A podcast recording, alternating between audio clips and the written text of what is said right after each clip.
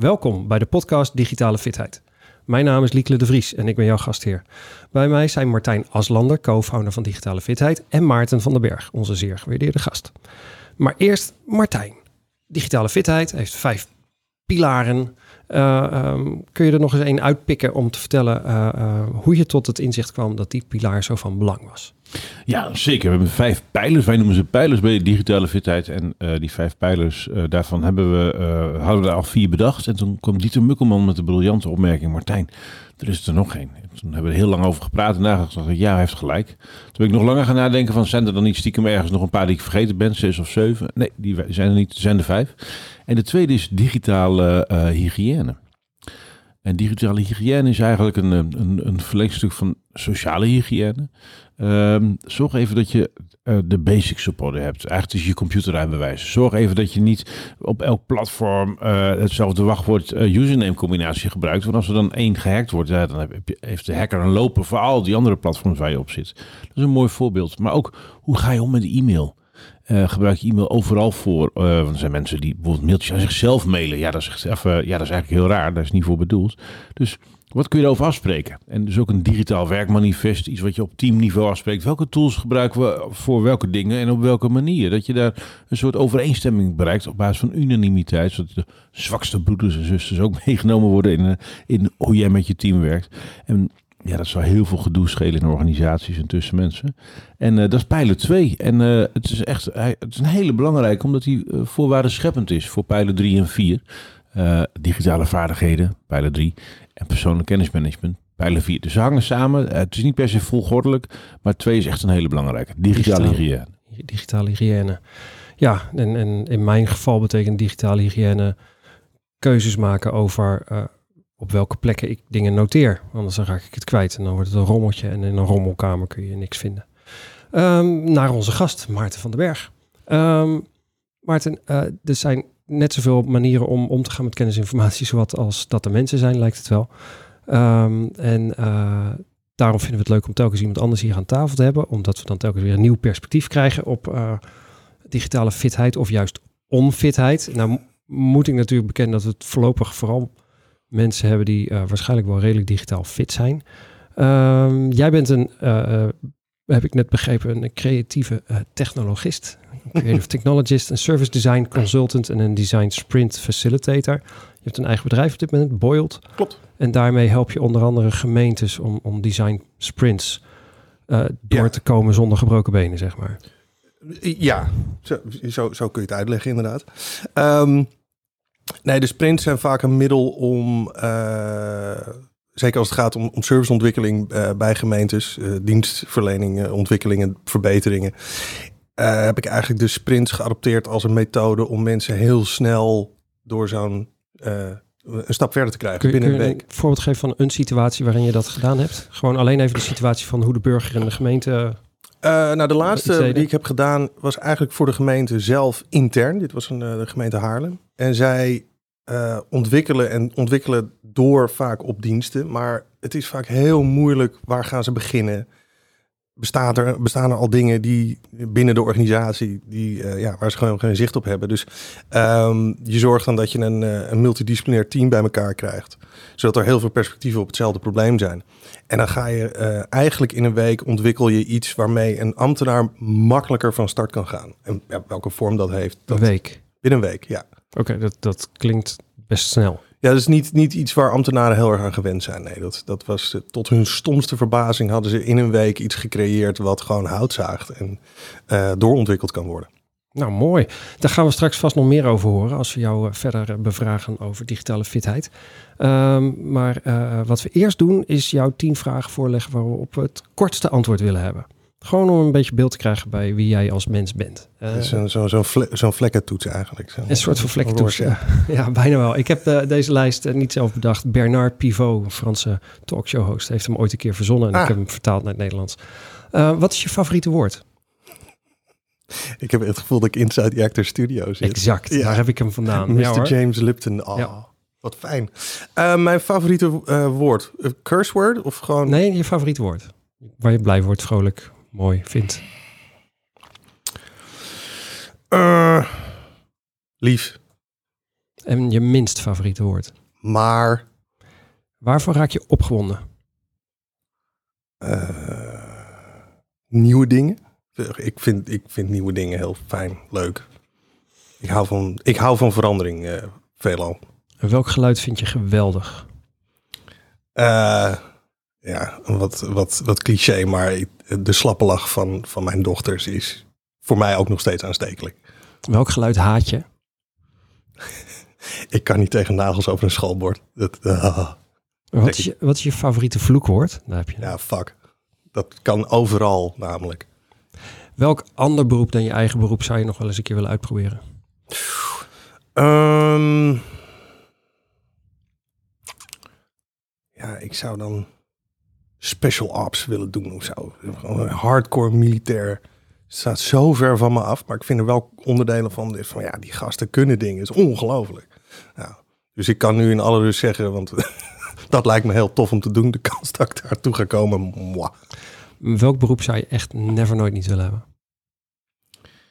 Uh, ik denk dat ik nooit een politicus zou willen zijn. Dat lijkt me vreselijk. Wat hoop je dat men later over je zegt wanneer je eenmaal niet meer op deze planeet bent? Ja, was wel lachen. Hij was wel leuk. Super, dankjewel. ja, je hebt, als je uh, Inside the Actor Studio gekeken hebt, dan heb je dit lijstje heel vaak voorbij horen ja. komen. En dan heb je hem met de kaartjes zo zien schuffelen. Ik vond het mooiste antwoord van, uh, van Al Pacino dat... What would you like God to say to you when you arrive at the pearly gates? Rehearsal start at nine. Niemand heeft die ooit getopt. Nee, is ook zo. Um, wij hebben een, een, heel klein beetje een beeld gekregen bij, bij Maarten als mens. Uh, omdat je nu tien vragen heel snel beantwoord hebt. Uh, laten we voor deze volgende even wat meer tijd nemen. Vind jij jezelf digitaal fit?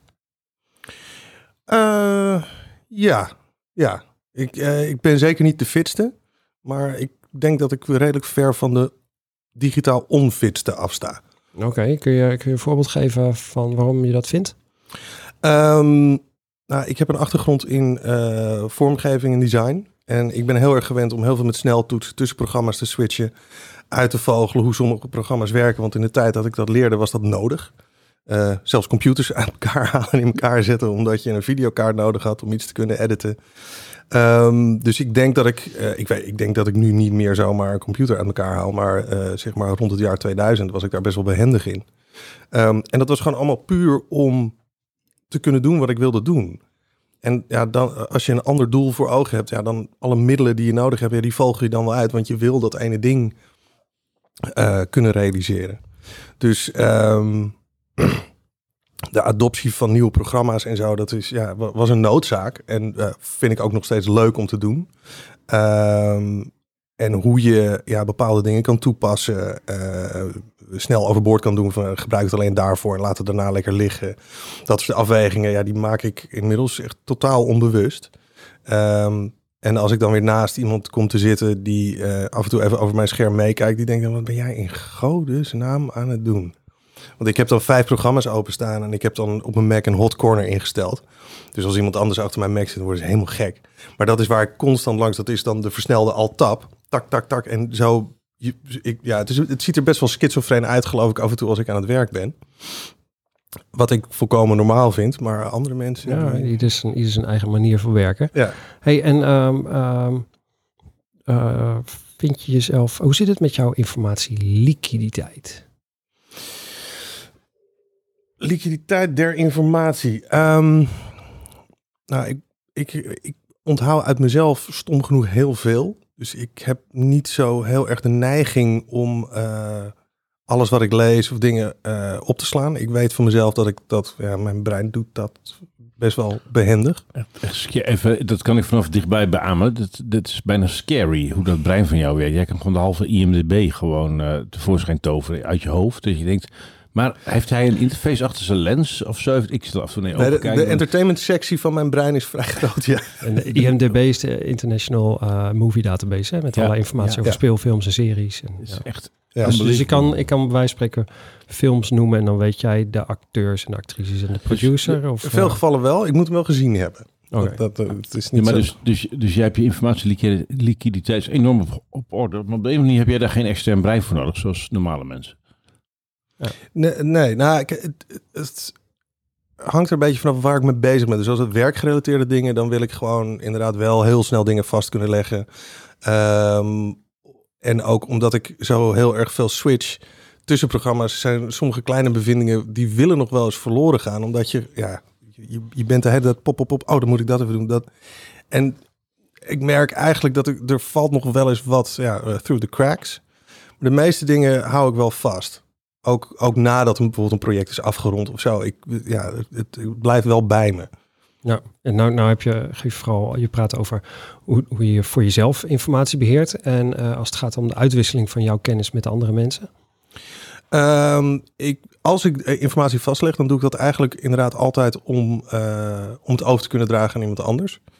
Um, dus ik probeer dan in ieder geval een medium te vinden wat, uh, wat de ander waarschijnlijk uh, begrijpt. Dus ik vraag het ook vaak van tevoren: wil je dit in Word, wil je dit in PDF, wil je dit in een Illustrator bestand, hoe wil je dit hebben? Um, en dan is dat waar ik mee aan de slag ga, om het uh, voor de ander eigenlijk makkelijker te, te maken. Voor mij maakt het namelijk niet zo heel erg veel uit. Ik vind Notion heel fijn. Ik weet dat sommige mensen die snappen dat niet. Nou ja, dan krijg je een Word-document als je dat echt wil hebben. Ja, lekker makkelijk. Nou ja, je kunt het heel moeilijk maken, maar je bent in die zin dus ook heel erg uh, dienstgericht, dienstbaar. Ja, dat zit er een beetje in. Ja, ja dat zit er een beetje in. uh, want dat is, uh, um, vind ik interessant aan jou hier aan tafel hebben. Um, jouw vak gaat over het toegankelijk maken van ook kennis, maar ook gewoon het toegankelijk maken van organisaties en, en besluiten in organisaties ja. voor bijvoorbeeld burgers. Um, je bent er ingerold vanuit vormgeving, zeg je? Ja, ik, uh, ik heb een kleine uh, pauze gehad in, een, in, mijn UX-achtergrond als ondernemer. Ehm, en ben nu weer zeg maar zelf, zelf bezig.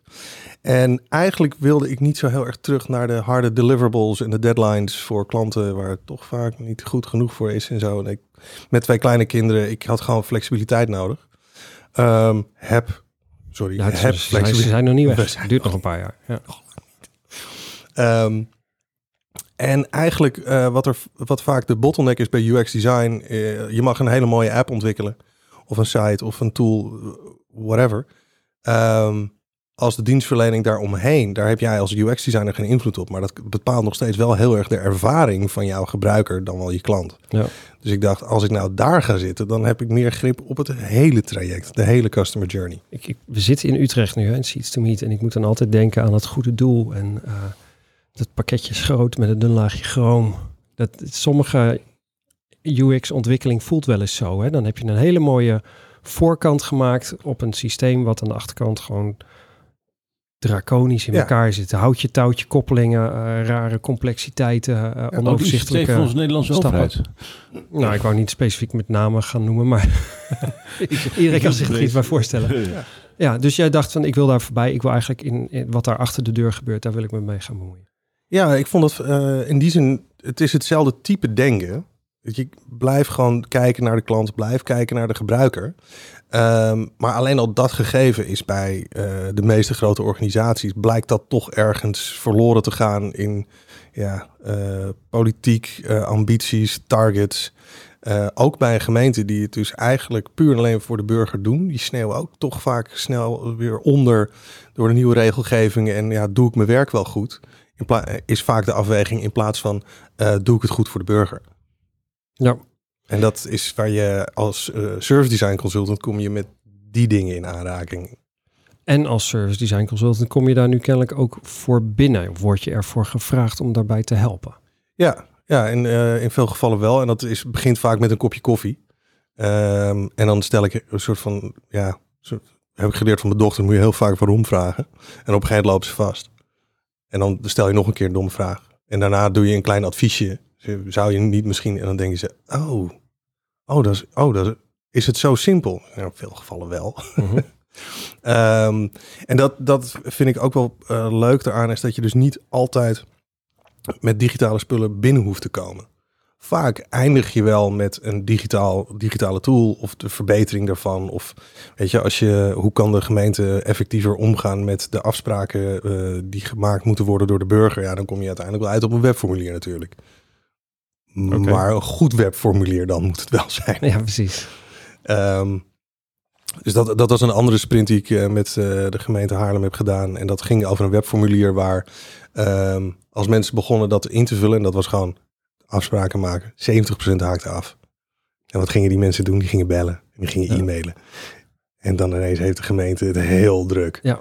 Dus uh, vaak, ja, ik, ik vind het mooi van service design dat de oplossingen zijn 9 van de 10 keer heel erg eenvoudig.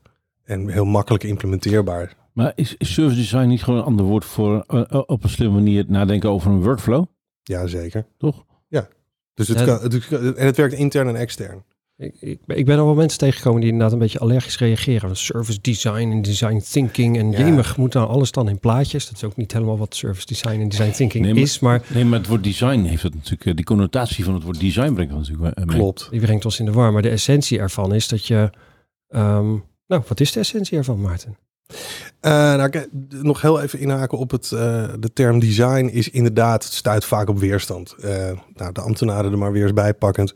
Toen ik zei, we gaan een design sprint doen. Nou ja, zeg, wat is dat dan? En dat vinden ze allemaal eng, want ik ben geen designer, ik kan het allemaal niet. Terwijl het, het woord design is gewoon eigenlijk het probleem beter leren begrijpen. Daar en daar een passende oplossing voor bedenken, waar alle stakeholders bij gebaat zijn. Dus een oplossing moet voor de gemeente werken Net zo goed als dat het voor de burger moet werken. En voor heel veel bedrijven is dus soms uh, kun je veel meer verkopen door beter te luisteren naar je klant. In plaats van dat je alleen maar op je targets blijft zitten. Maar als je het vertaalt, uh, uh, zeg maar een design sprint is gewoon, ja, we gaan even, even heel snel een ontwerp bekijken en heel vaak aanpassen totdat het werkt. Ja. Dus als je, als je het volgens mij vertaalt naar het Nederlands, is het denk ik een stuk minder bedreigend voor een hoop mensen. Ja. Is ook zo. Ontwerp. De, de connotatie van ontwerp voor mij het, het hoofd van een gemiddelde Nederlandse ambtenaar is toch anders dan een design. Ja, klopt. Daar ontwerp loop je ook tegen hetzelfde aan hoor. Ja, dat vinden ze, ja, maar ik kan helemaal niet tekenen, is dan vaak het argument. Maar, maar dat hoeft ook helemaal niet. Wat gebeurt er in een design sprint? Um, nou, het is een, uh, een, een, methode die is ontwikkeld uh, rond 2014, 2015. Dus bestaat al een tijd. Uh, bij Google Ventures komt het vandaan. Um, en eigenlijk wat zij hebben bedacht is dat je dus in vijf dagen, maandag, dinsdag, woensdag, je kan het iets anders indelen als je dat zou willen. Remotely werkt het soms iets anders. Um, maar goed, even vasthouden aan de, de normale template. Het is eigenlijk een serie van workshops, gewoon een hele week door. Dus maandag is het probleem beter begrijpen. Dinsdag is ideeën opgooien. Woensdag is beslissingen maken. Wat gaan we doen? Donderdag is een prototype maken. En vrijdag is het prototype laten testen. Dat is het in essentie. Daar, zitten, daar, moet je best wel wat voor organiseren om zo'n week in één keer door te kunnen. Uh, maar dat zijn de stappen die, die je doorloopt. En uh, de term prototype valt me op. Dus je bent aan het eind van de week ook niet per se klaar met een definitief nee. product. Nee, maar je weet wel binnen een week of het werkt of niet. Of dat, en soms werkt het niet. Dan heb je er niet een half jaar over gedaan. Maar dan heb je er een week over gedaan. En, en, en dus je bent goedkoper in tijd, je bent goedkoper in inzet van mensen. Vaak wel. Uh, en je hebt in een week tijd ook iets expliciets geleerd. Ja. In plaats van aangenomen. En... Nou, dat is het vooral. Je, je valideert ook echt het probleem uh, en de oorzaak daarvan. Um, en van daaruit kun je kiezen om een bepaalde route te bewandelen to, om tot een prototype te komen. Dan kun je erachter komen dat dat niet helemaal de oplossing is. Maar dan hoef je niet helemaal terug naar het begin. Dan kun je nog steeds vanuit hetzelfde probleem um, een andere route kiezen. Wat misschien wel door het. En door testen kom je erachter. Het is niet op aannames. Dat is waar, wat je iedere keer wil voorkomen. Um, dat je gewoon inderdaad met. Uh, er is ook een beslisser. Die, uh, dat is vaak een manager of een directeur of een, nou, gewoon een, hoger geplaatste die uh, vaak net wat andere afwegingen nog meeneemt uh, om tot de juiste oplossing te komen. Of de juiste te kiezen. Want op een gegeven moment zijn, gooien mensen allerlei post-its en die ga je rubriceren. En ze van nou, dit is ongeveer het idee waar wij naar waar wij denken dat dit de oplossing is. Nou, dan kan er iemand zeggen, ja, maar je hebt dit niet meegenomen. Oh. En dan kan iemand die hoger in de organisatie zit, vaak nog een aantal sores waar de organisatie mee worstelt ook nog meenemen in de overweging om voor die oplossing te kiezen. Precies. Iets groter perspectief. Ja. Um, en en um, Martijn begon uh, deze podcast met uh, digitale hygiëne. Dit klinkt als een soort van uh, procesontwikkelhygiëne. Ja, ja zo, zo, ja, zo kun je het zeker zien. Ja, dat is een hele zuivere manier van. ik snap van nou eigenlijk precies welke vraag er ligt en, en wat er opgelost moet worden. Ja, Um, dus inderdaad, de, het vraagstuk, uh, de, de problemen en de oorzaken daarvan. En um, ja, wie moeten er allemaal geholpen worden? En ja, dat, dat is alles wat er op tafel ligt. En pas dan ga je naar uh, oplossingen kijken. Terwijl heel veel mensen zijn al vaak verliefd op de oplossing. Voordat ze het probleem echt heel goed begrijpen. Dus ik, ik begin ook altijd met: You gotta fall in love with the problem. Ja voordat je überhaupt stappen gaat zetten. Wat ik ben interessant vind, dit is natuurlijk als je het projectmatig aanpakt, hè, dat uh, zo'n zo ontwerpproces. Maar wat, wat, waar we recent veel over gesproken hebben, is dat we eigenlijk dat voor ons gewone werk, dus niet het projectwerk waar de, de lopende dingen, uh, dat ontwerp eigenlijk nooit gedaan hebben met elkaar, maar ons hebben laten overkomen. Ja. ja. En daar komt wel eens een, een substantieel deel, misschien wel 80% van al het gedoe op werk.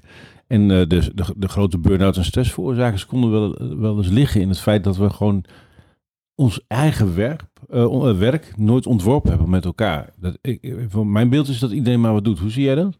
Oh, ik denk dat het heel vaak gewoon een beetje geëvalueerd is. Er komen mensen, de, nieuwe mensen de organisatie binnen, die nemen wat nieuwe skills mee misschien.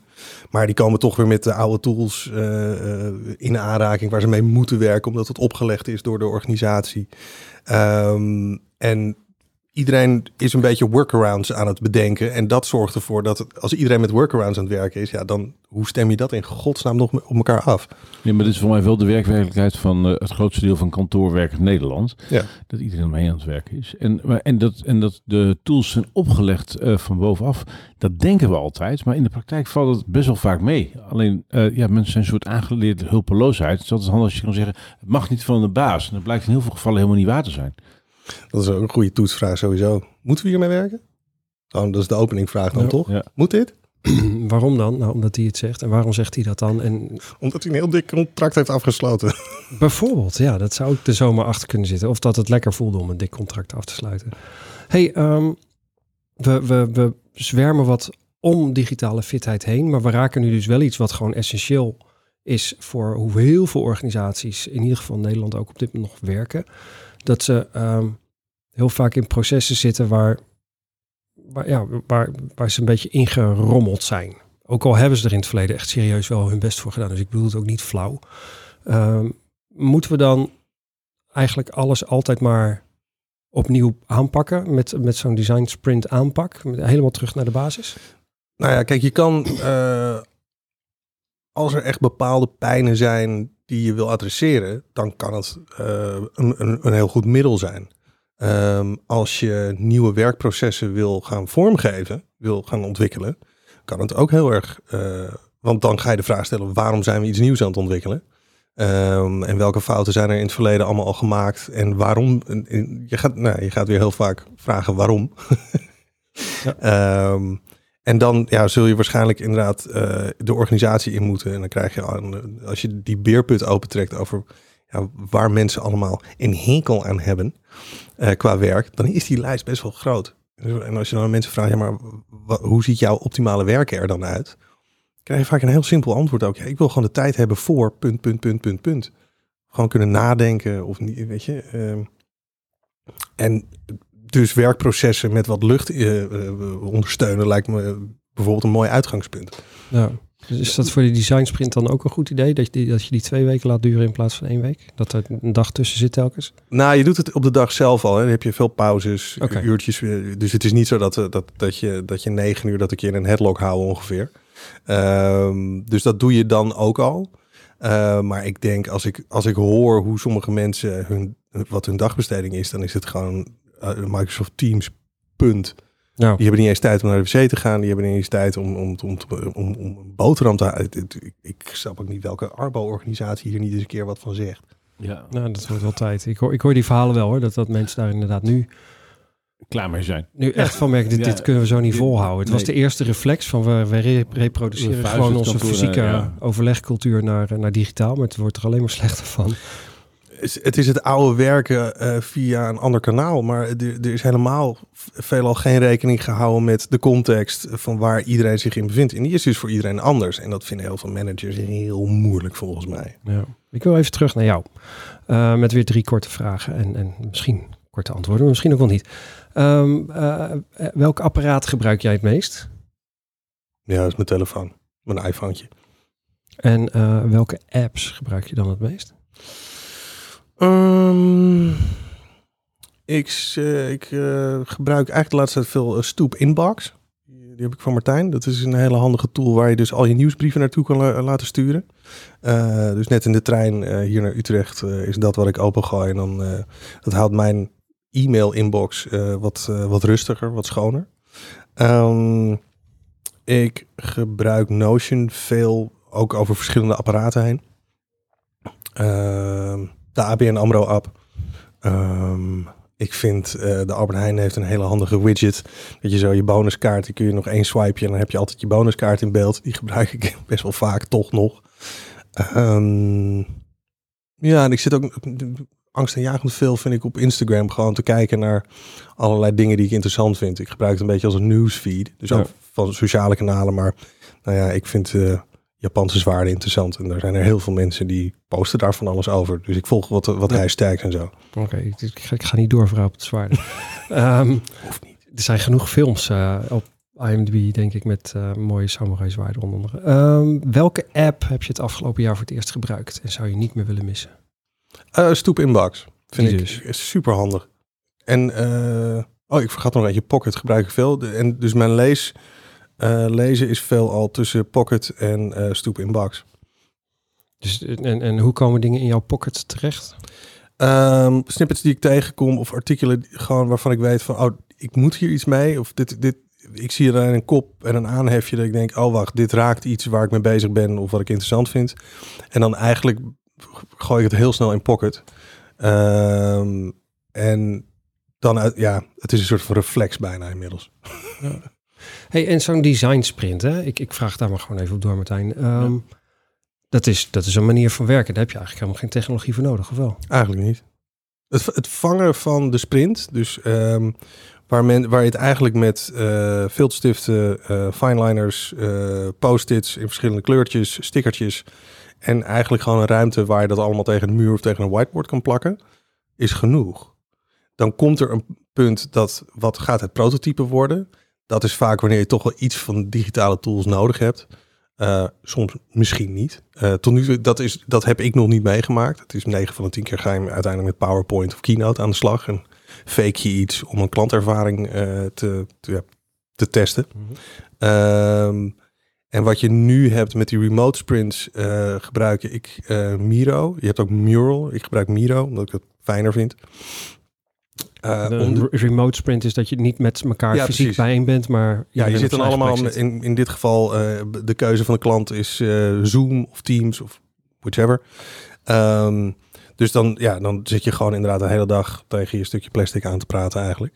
Maar het mooie wat er voor mij uit is gekomen, dat Miro is zo fantastisch handig om dus te vangen en dat, dat het blijft. Dus waar je normaal in een ruimte staat, en die heb je dan geboekt voor een week. En op een gegeven moment ja, gaan de wipers over de boards en de posters worden vanaf. Weg, ja.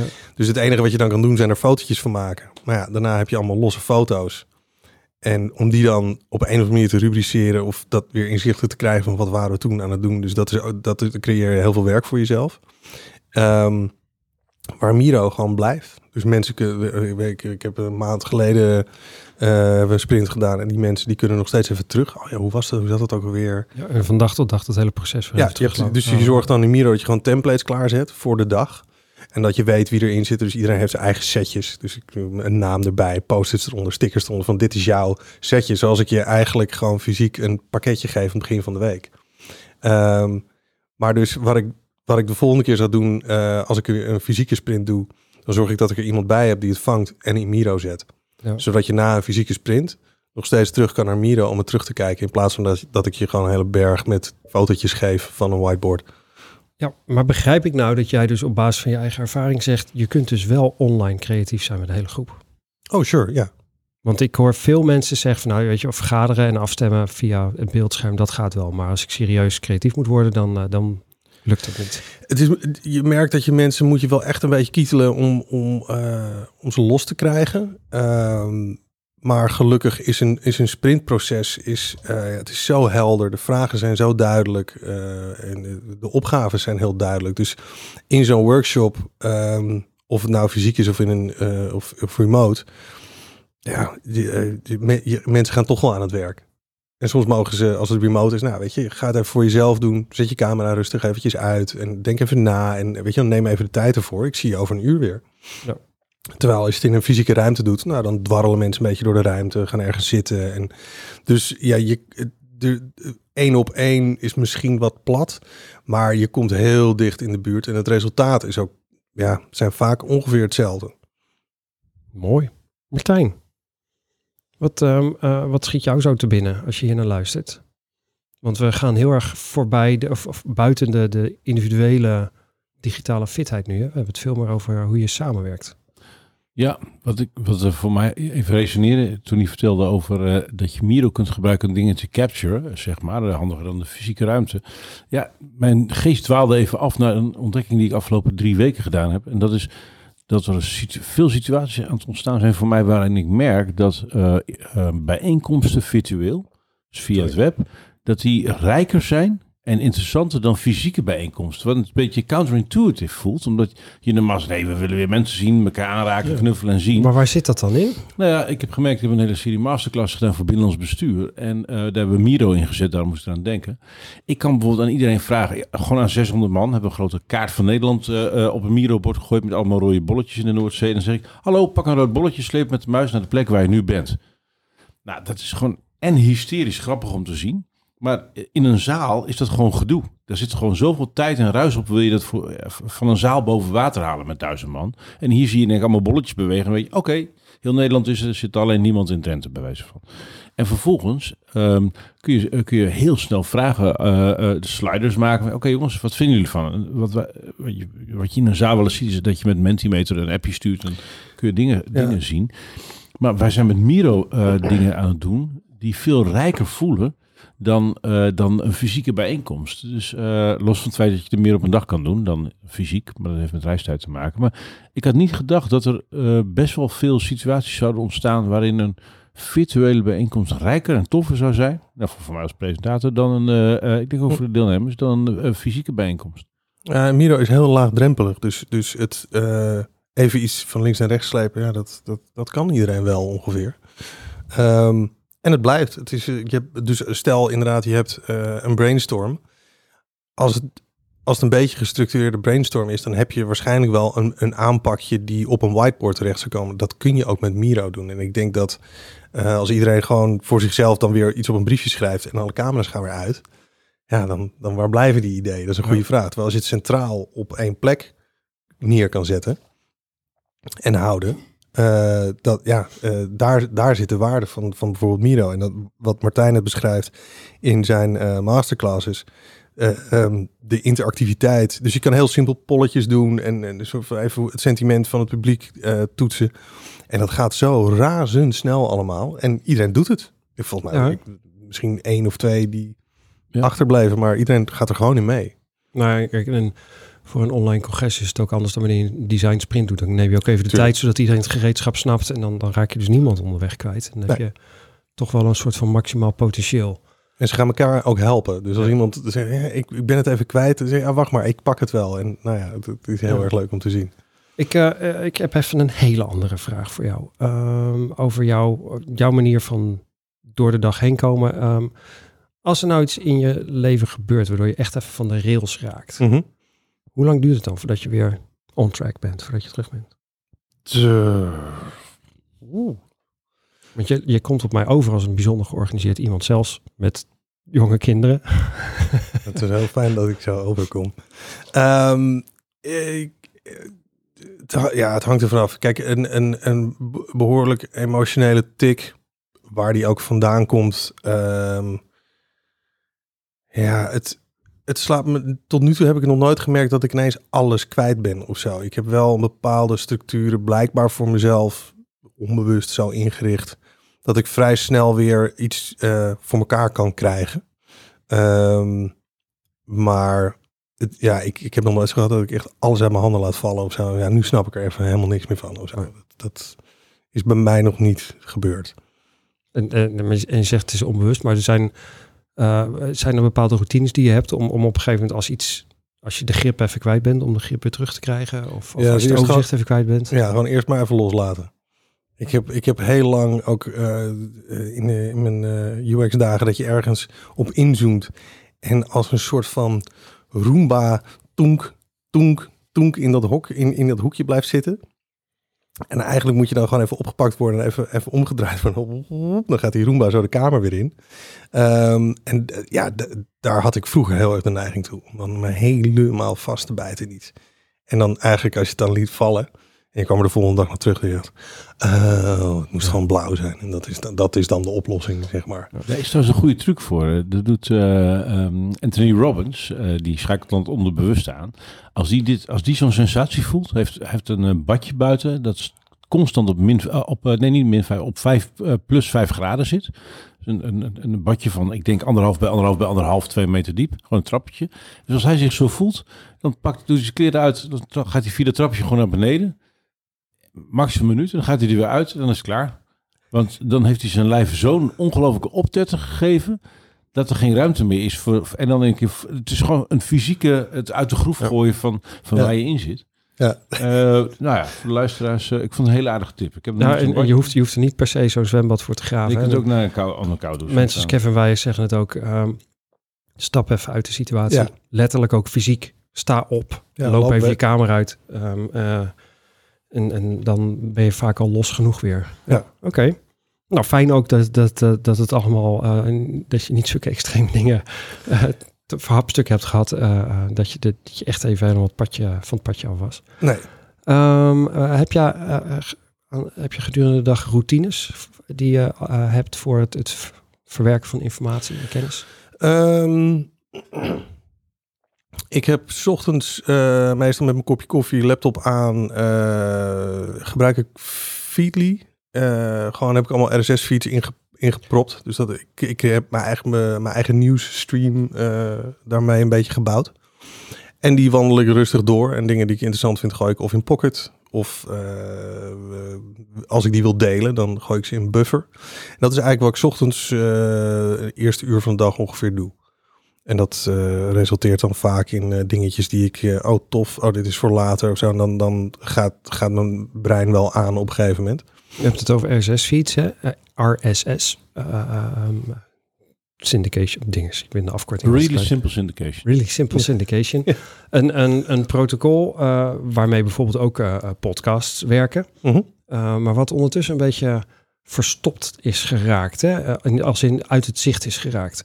Uh, lang niet elke uh, dienst heeft nog weer een makkelijk vindbare RSS-feed voor de laatste nieuwtjes nee. of zo. Hij is er meestal wel gewoon. Ja, krijg je, wat heb je er allemaal in zitten? Wat voor soort uh, bronnen zitten? Je Instagram zit, die zit die daar ook in? Nee, nee, nee. Het zijn geen sociale kanalen die nee. ik erin heb zitten. je kan er wel vanuit delen naar sociale kanalen. Um, ik heb dingen als Harvard Business Review tot Dark Horizons, waar ik mijn entertainment nieuws vandaan haal. Um, het zijn, het, ik denk dat ik ongeveer een bronnetje of 40 erin heb zitten. En de een post wat vaker dan de ander. Um, als je, nou ja, bijvoorbeeld uh, Wired kon je vaak nog wel artikelen lezen. Dat, dat gaat nu niet meer. Je moet echt een abonnement hebben. Dat is wel jammer. Dus um, Ink.com. Um, ja. En heb je het gevoel dat je dan iets mist als je bijvoorbeeld Wired uh, niet meer op die manier kunt raadplegen? Nee, nee. Ik, uh, het, het, was voor mij niet een. Uh, ik heb heel lang een Wired abonnement gehad. En als ik dan later terug, terugkijk van hoeveel heb ik er nou eigenlijk van gelezen, dan. Um, en als ik dan terugkijk naar hoeveel ik, wat ik deel, zelf deel op social media, dat zijn dan vaak dingen aangaande, nou, dingen die mij bezighouden en, en mijn uh, vakgebied raken. Um, merkte ik ook dat ik steeds minder Wired deelde. Gewoon omdat ja, hun topics die waren voor mij dan niet zo heel erg op dat moment van nee. toepassing.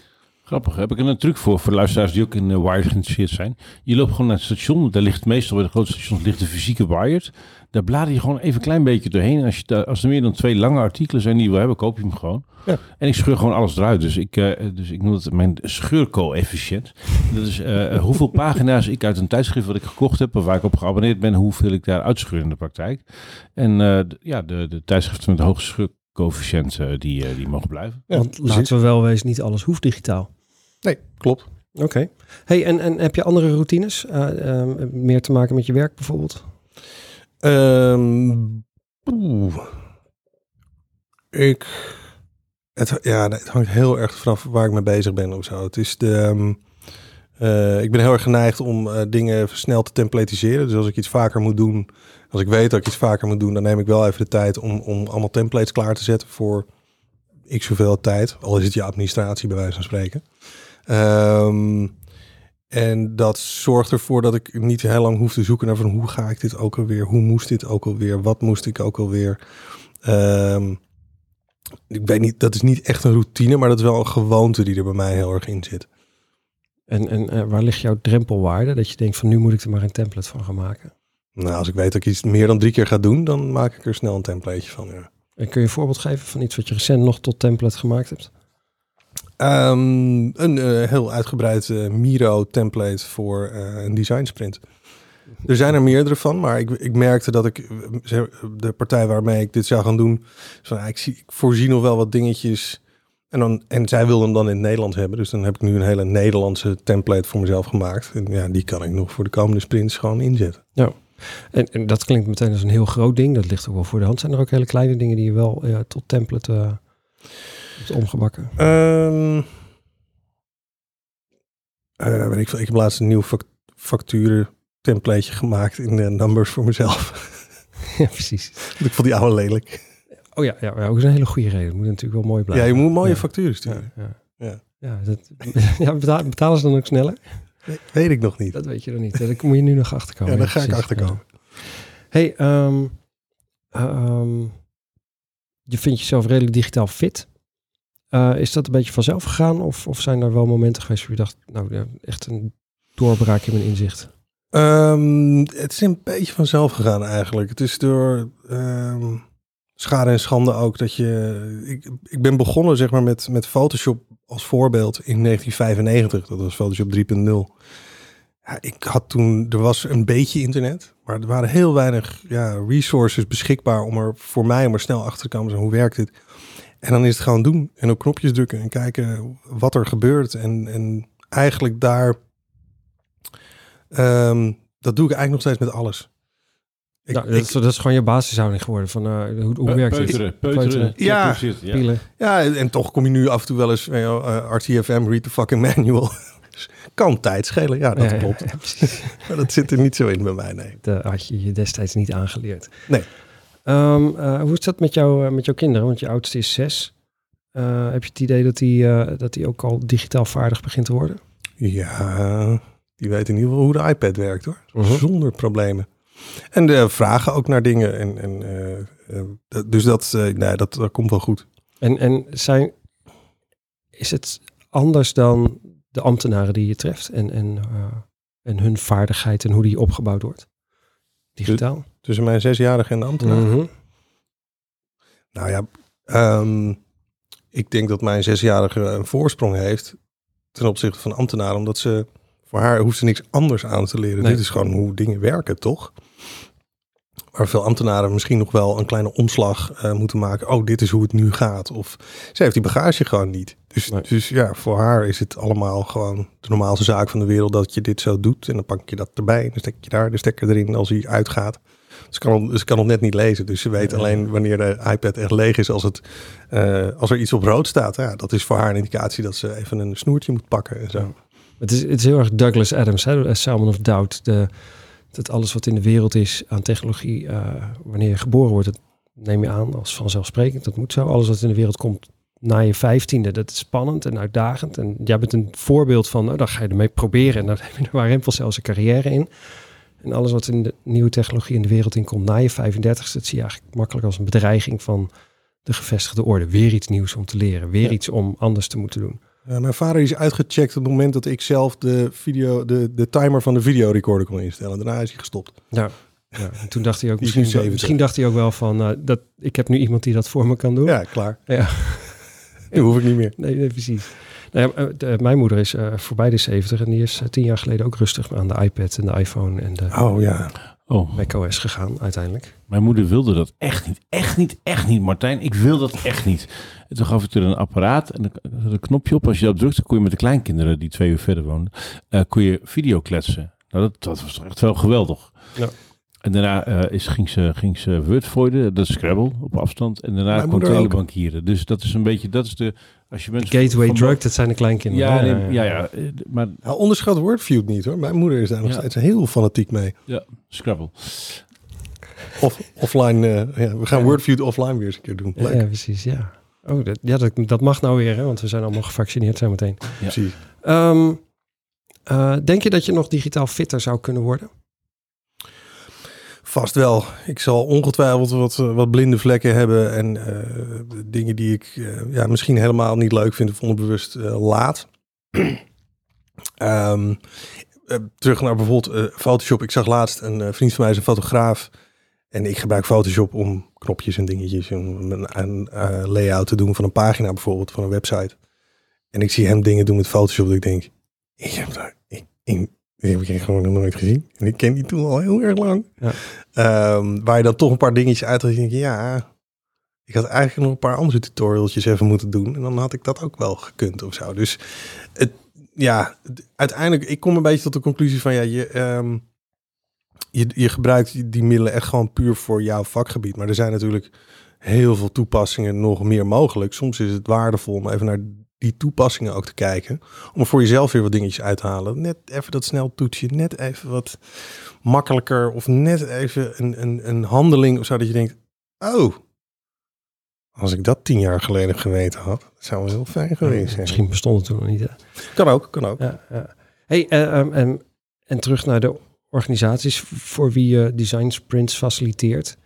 Um, hoe, uh, dat heeft allemaal ook impact op, op onze digitale wereld. Hè? Dat, dat uh, de mensen die daar werken soms ook vanuit uh, wat oudere modellen naar de mhm. wereld kijken. Wat andere manier hebben van uh, systemen bouwen en onderhouden.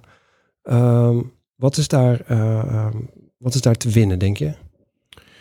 Um, nou, soms is het wat ik vaak terugkrijg, zeker van de wat loggere organisaties, dat ze ineens heel snel even hebben kunnen proeven aan een andere manier van werken. En dat dat, um, sommige mensen willen dan ineens alleen nog maar zo werken. Een beetje overdreven, denk ik. Maar uh, dat ze ineens denken, oh, zo heftig hoeft die verandering niet te zijn. En het hoeft helemaal niet zo heel erg pijnlijk te zijn. Want vaak is dat waar men bang voor is. Dat ze uit hun comfortzone moeten. En ja, nee, het liefst houden we je gewoon in je comfortzone. Daar ben je het effectiefst. Alleen, uh, ja, uh, binnen je comfortzone kun je ook nog wel eens dingen op een andere manier aanpakken. Mhm. En dat is wat je ze in zo'n sprint, ja, je dwing je dat een beetje af. En ze weten ook, dit is een week, hier kan ik mijn leven. Ja, precies. Terwijl het einde van keer zaterdag. Ja, ja en dan, ja, precies, het wordt gewoon vrijdagmiddag vijf uur. Ehm, en aan het einde van zo'n week denken ze vaak, oh, nou, misschien dat ik de volgende keer toch even iets meer post-its ga gebruiken in een meeting. Of het zijn vaak hele kleine dingetjes die, die, die er dan toch uitgepikt worden. Mensen kunnen een beetje cherrypicken van wat ze, wat ze mee zouden nemen in hun eigen werk.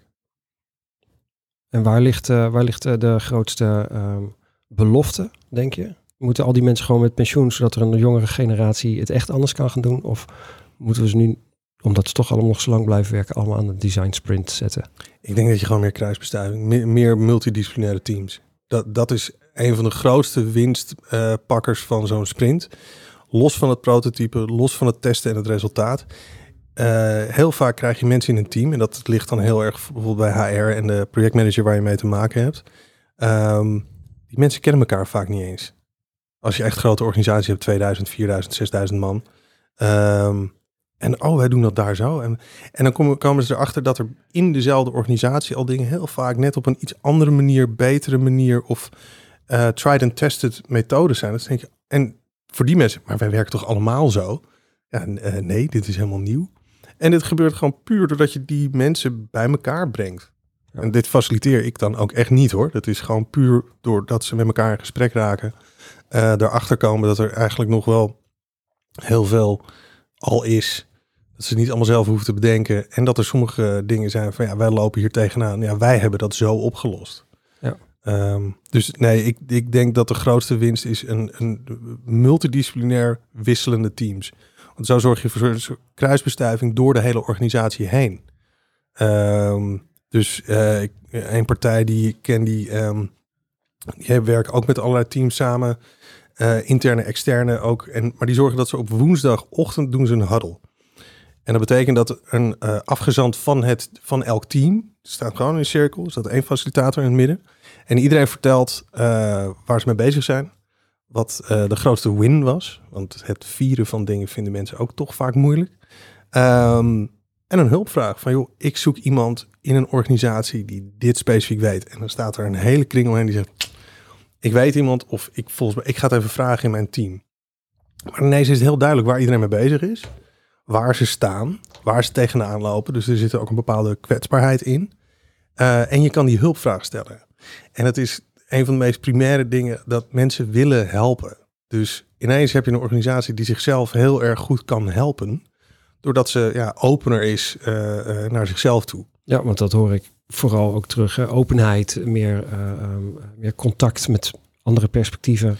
Ja, en om dat te faciliteren, gewoon dat er iemand in de cirkel staat en die dat gewoon eventjes uh, moderate, dat is helemaal niet erg. Dat hoef je helemaal niet spontaan te doen. Dan kunnen mensen ook gewoon gaan staan en joh, ik hoef daar niet over na te denken. Ik hoef gewoon mijn zegje te doen. En um, op die manier uh, hou je het ook be behapbaar. Het is een uur. Dit is het structuurtje. Dit zijn gewoon de momenten. En je kan dan ook zeggen, oh wacht, ik neem dit wel even mee naar de huddle woensdag. Um, dan zet ik die vraag daar wel eventjes uit. Bijvoorbeeld. Dus je gaat het ook gebruiken als tool. Precies. Dus dat geïnstitutionaliseerd uh, durft te vragen. Ja, ja inderdaad. nou ja, wat, je, binnen de bestaande structuren creëer je toch dan een heel nieuw web van, van verbindingen en, en open vragen. Ja. Hey, we gingen van, van digitale hygiëne naar, eh, naar ontwerp- en ontwikkelhygiëne. Um, naar vooral goed nagaan of je het probleem goed begrijpt. Um, ik denk dat dat ook zo'n skill is die gewoon bij deze tijd hoort. Dat je niet te veel moet aannemen, maar echt even moet veiligstellen dat je zeker weet waar het over gaat. Uh, Martijn, heb jij nog een laatste vraag? Uh, nee, wonderlijk genoeg niet. Wonderlijk genoeg niet. Nou, dan mag, ik jou, dan mag jij wat mensen gaan bedanken. Mooi. Deze podcast is mogelijk gemaakt door Haagse Beek, uh, Bureau voor Organisatieontwikkeling. Ben je bezig met digitale transformatie, werk je bij de overheid en loop je vast, bel Haagse Beek. Um, dat, dat was de officiële bedankt. En was... natuurlijk Meet Utrecht uh, voor uh, het gastheerschap op deze hele mooie locatie. Ja. De show notes kun je straks teruglezen op bit.ly slash show notes digitale fitheid podcast. Gewoon achter elkaar aangeschreven. Uh, dit was weer een editie van de podcast Digitale Fitheid met Martijn Aslander en jouw gastheer Liekele de Vries. Onze speciale gast was vandaag Maarten van den Berg. Maarten, dankjewel. Dank jullie wel. bedankt voor het luisteren en kijk ook eens op digitalefitheid.nl of volg ons op Twitter twitter.com slash digitale fitheid. Tot de volgende keer.